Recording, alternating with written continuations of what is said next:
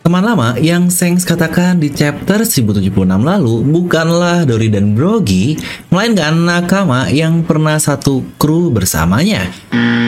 Yang tentu saja itu adalah di kapal sang Raja Bajak Laut, Goldie Roger, dan sosok itu adalah sang legenda misterius yang hilang sejak lama, alias Skopper Gaba. Nah, garis dreamers di film ini sini dan kali ini kita akan membahas terkait apakah ada kemungkinan jika sudah saatnya bagi Skopper Gaban untuk dimunculkan di cerita utama, mengingat sudah memasuki saga terakhir dan dia adalah sosok yang sangat penting juga yang diperkenalkan oleh Oda. Tapi seperti biasa, pastikan kalian tonton video sampai habis ya, agar tidak ada informasi yang miss dan juga setengah-setengah. Karena Piece itu tidak masuk akal, tapi akal bisa masuk. Nah, mari tanpa basa-basi lagi, kita langsung saja. Wadaw! Oke pertama, kita akan membahas dahulu terkait perkataan Sengs yang dia bilang jika dia tidak sadar menghabiskan waktu mengobrol bersama dengan teman lamanya. Kita akan mulai analisis dari scanlation yang ilegal dahulu ya, yang biasa nih yang rilis di awal-awal, di mana dari scan tersebut dikatakan jika dia sudah tidak sadar menghabiskan waktu cukup lama hanya untuk mengobrol dengan orang tersebut. Yang dia pun bilang, ya nggak bisa ditolong lah. Atau kamu tiba-tiba bertemu dengan teman lama yang kau kira sudah mati. Jadi dari sini, dari premis awal, mungkin akan terlihat jika itu adalah Dory dan Brogy yang sosoknya juga dimunculkan di chapter ini, bahkan bersama bersamaan dengan Oimo dan Karse juga.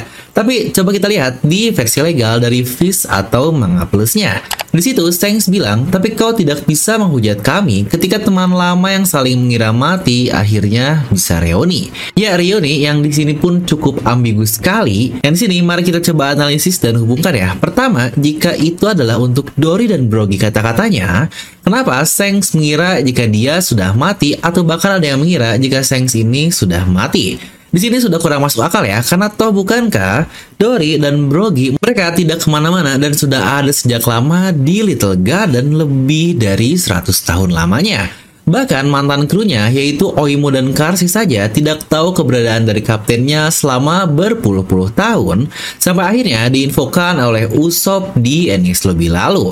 Jadi untuk Sengs yang mengira jika Dory dan Brogy ini sudah mati itu benar-benar secara out of nowhere banget lah, sangat tidak masuk akal. Yang bukankah Seng saat ini saja masih berusia 39 tahun? Atau mungkin jika Sengs bertemu dengan Dory dan Brogy di perjalanannya, yang ini sebenarnya masuk akal sih, dia bertemu di Little Garden, tapi tetap saja missnya adalah kenapa Sengs tiba-tiba mendapatkan informasi jika mereka berdua ini mati. Atau bukan gak lagi-lagi informasi terkait Dory dan Brogy, ya di situ-situ aja lah, di Little Garden gak akan sampai ke mana-mana. Yang jadi jika poin Dory dan Brogy adalah teman lama yang dimaksud Sengs, menurut saya masih kurang pas. Bahkan jika ternyata dia adalah teman lama yang dibilang oleh Sengs ini, toh bukankah buktinya di chapter ini, Sengs meminta Dory dan Brogy untuk membantunya bertarung yang sangat mudah sekali dia ngomongnya, yang bahkan mereka pun menjawabnya dengan sangat santai. Siap brother, seakan-akan bukan teman lama yang mempunyai hubungan spesial. Mungkin satu hal menarik juga yang kita belum tahu adalah bagaimana Dory dan Brogy bisa ada di Pulau Elbaf dan dalam rangka apa juga dia ada di sana. Di mana bukankah dari perjanjian yang kita tahu mereka ini hanya bisa pergi ke Pulau Elbaf jika salah satunya mati atau ada yang menang dari duel tersebut. Tapi tahu bukankah dua-duanya ada di sini dan terlihat sangat bersahabat? Mungkin bakal ada yang bilang nih, mereka sudah berubah kali bang setelah bertemu dengan Luffy. Nah untuk poin ini juga sebenarnya salah besar ya, karena kita lihat di chapter 633, yang ini pun terjadi pasca time skip dan mereka masih bertarung di Little Garden. Ya mungkin jika kalian tonton video saya sebelumnya, di mana timeline dari kembalinya Luffy pasca time skip sampai present time sekarang di Pulau Egghead dan Shanks di Elbaf ini kurang lebih hanya memakan waktu dua bulan saja. Yang berarti dalam waktu itu, Dory dan Brogy kembali ke Pulau Elbaf yang entah dengan trigger apa, mereka melupakan semua harga diri pertarungan duel mereka selama 100 tahun. Kembali ke kata-kata Shanks awal, kira-kira siapakah teman lama yang akhirnya reunited? Tampaknya dari perkataan tersebut sudah membuktikan seakan-akan ada hal lama yang terjadi bersama mereka dan akhirnya mereka pun berkumpul kembali bersama yang bahkan kata-katanya reuni kan. Yang lagi-lagi jika kita hubungkan semua hal tadi teman lama yang dikiranya sudah mati, bukan gak kemungkinan besar jika itu ada hubungan dengan masa lalu Sengs juga. Ya contohnya bajak laut sebelum dia membuat bajak lautnya sekarang yaitu Akagami no Sengs yang tentu saja itu adalah bajak laut dari Goldie Roger. Yang kita semua tahu, bajak laut Roger dibubarkan 25 tahun yang lalu dan sejak saat itu, mereka semua terpisah ke tempat yang bahkan tidak diketahui oleh masing-masingnya. Yang pasti juga banyak dari krunya yang tidak tahu jika Roger mempunyai anak yaitu Portgas DS ini yang Relic sendiri pun berkata dia bahkan tidak tahu ke mana nakama-nakamanya yang dulu dan apakah mereka masih hidup atau tidak. Maka bukankah pernyataan dari Sengs ini semakin masuk akal jika dia mengiranya sudah mati seperti kata-katanya di chapter 1076 ini. Nah lalu kira-kira siapakah sosok tersebut?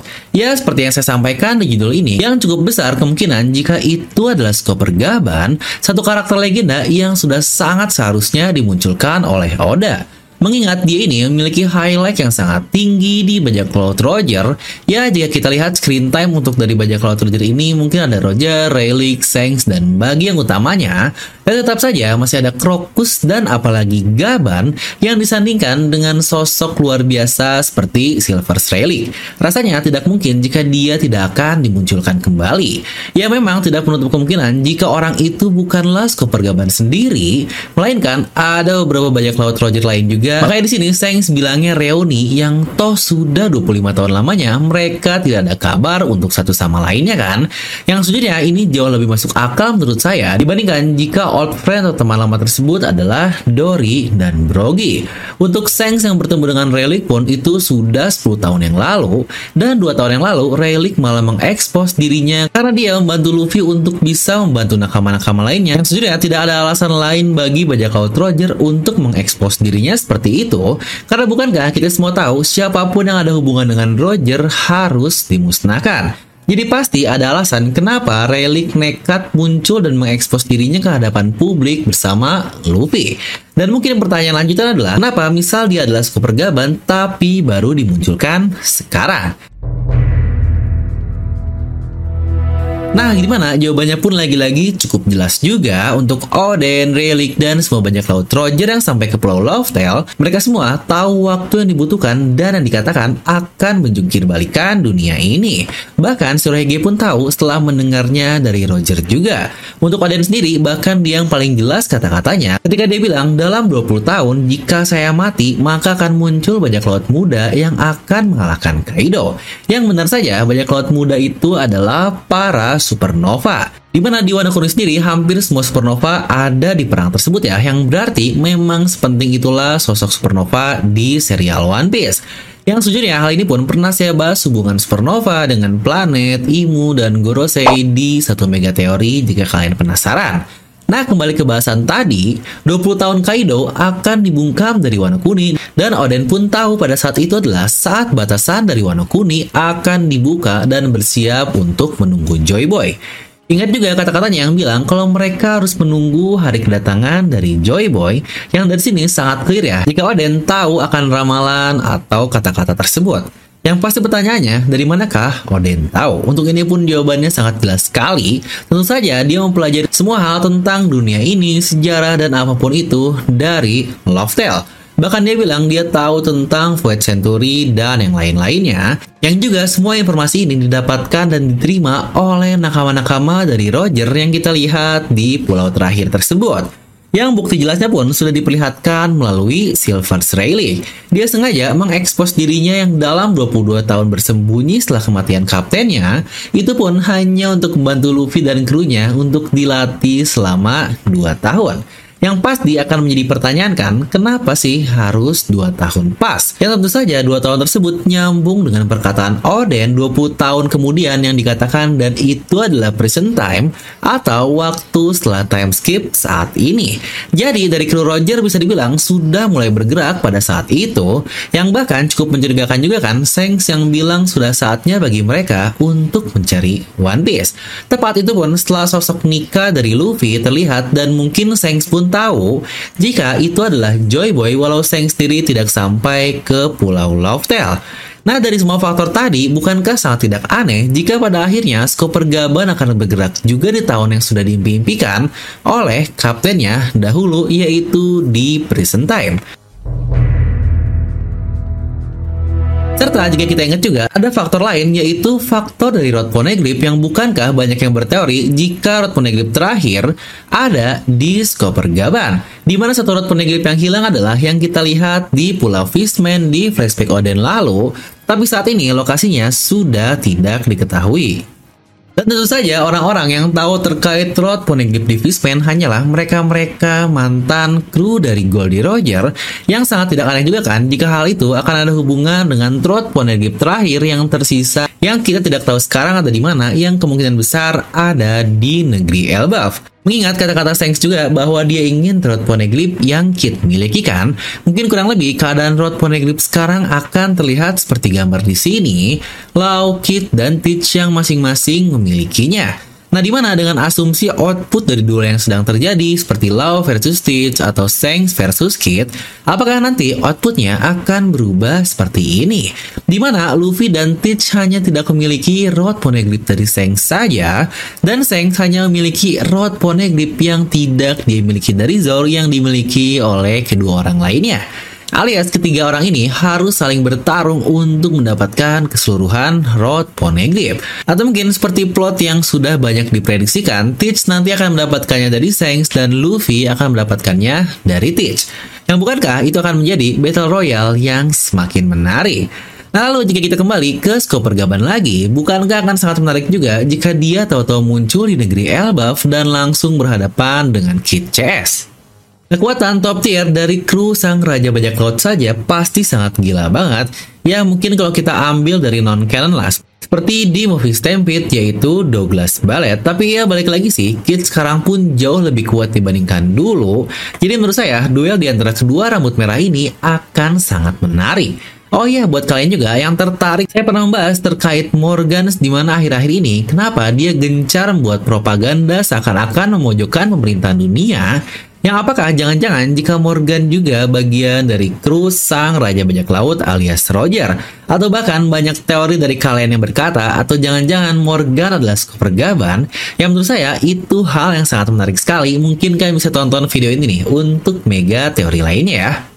Nah, buat kalian juga yang sedang mencari kaos, topi, atau segala outfit tentang dunia One Piece, kami dari Daily Merchandise hadir dari keraguan bersama dengan kita-kita yang wibu pingin tampil keren tapi tidak mau dan malu jika terlihat sebagai wibu yang cupu. Maka produk-produk kami didesain dan dibuat dengan keresahan bersama tersebut yang cocok banget nih buat kalian-kalian yang mau meningkatkan status wibu kalian karena seperti namanya, Buah Iblis adalah sebuah impian dan impian kami juga untuk membuat wibu memiliki status sosial yang lebih tinggi juga di society biar nggak ada lagi nih sebutan-sebutan wibu no life, bau bawang, dan sebagainya. Dan jangan malu juga menjadi wibu karena wibu juga bisa tampil keren. Wadaw. Nah buat kalian pingin, kalian bisa langsung klik link di deskripsi video untuk pesanan kalian sudah bisa COD dan banyak gratis ongkir juga bisa melalui Tokopedia, Shopee, atau WhatsApp. Yuk langsung miliki sekarang dan tingkatkan status kalian. Dari merchandise, fit everywhere. Nah, jadi untuk video kali ini, kalian bisa langsung tuliskan pendapat kalian di kolom komentar di bawah. Dan seperti biasa,